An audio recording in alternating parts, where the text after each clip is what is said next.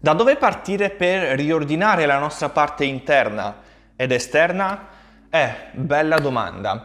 Beh, no, aspetta, a parte gli scherzi, se anche tu pensi di dover migliorare questi aspetti della tua vita, continua a guardare questo video perché ti farò fare un po' di chiarezza su questi due argomenti, sia su come riordinare il tuo ambiente, quindi fare in modo che il tuo ambiente sia in linea con te stesso, sia su come fare chiarezza sulla tua parte emotiva per vivere felice e sereno. Parlando del primo, sicuramente ti sarà capitato ovviamente di ordinare la tua stanza oppure il tuo ambiente lavorativo e dopo qualche settimana oppure addirittura dopo qualche giorno di ritrovare casino, ok? Lì dove appunto avevi fatto ordine. E perché succede questo?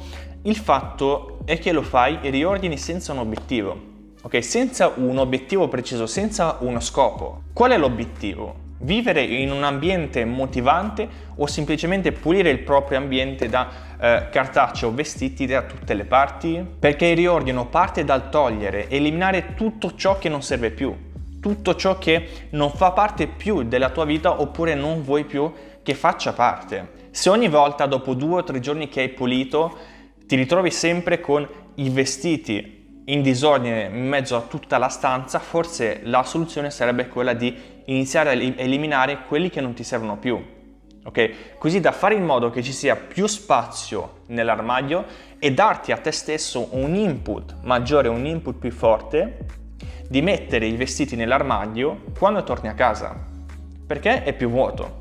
Okay? Quindi avrai un input maggiore di voler mettere, di dover mettere i vestiti nell'armadio e da non lasciarli buttati in tutta la stanza. Un altro esempio può essere magari che lavori in smart working, ok? Quindi lavori dalla tua stanza.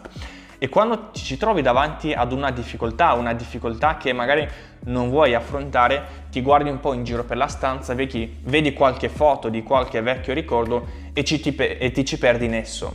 Okay? Sono sicuro che questo ti sia già capitato magari quando andavi a scuola e dovevi studiare qualcosa che non ti piaceva. Okay? Ti guardavi un attimo in giro, vedevi qualcosa, ti distraevi e iniziavi a immaginarti le cose per, per ore senza ovviamente studiare. E anche qui la soluzione sarebbe quella di togliere quei oggetti che non ti motivano ma ti distraiono e rimpiazzarli con altri magari di più motivanti oppure non rimpiazzarli proprio, però non averli sempre lì a vista d'occhio. La stessa cosa vale per il secondo punto, ovvero sulla nostra parte negativa.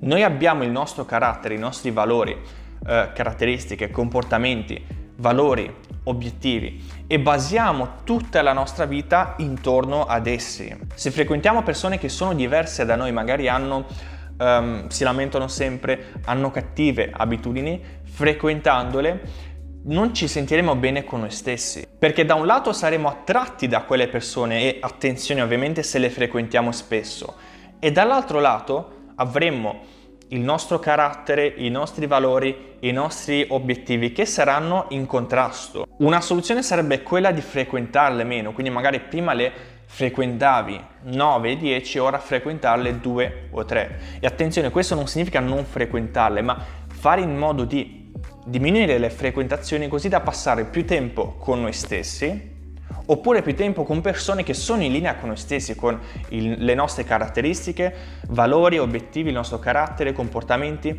eccetera, eccetera. Quindi sono due le cose che devi fare. La prima è capire qual è l'obiettivo e la seconda è eliminare tutte quelle cose che non ti servono più, ok? Tutte quelle che, cose che non fanno parte o non vuoi che facciano parte della tua vita.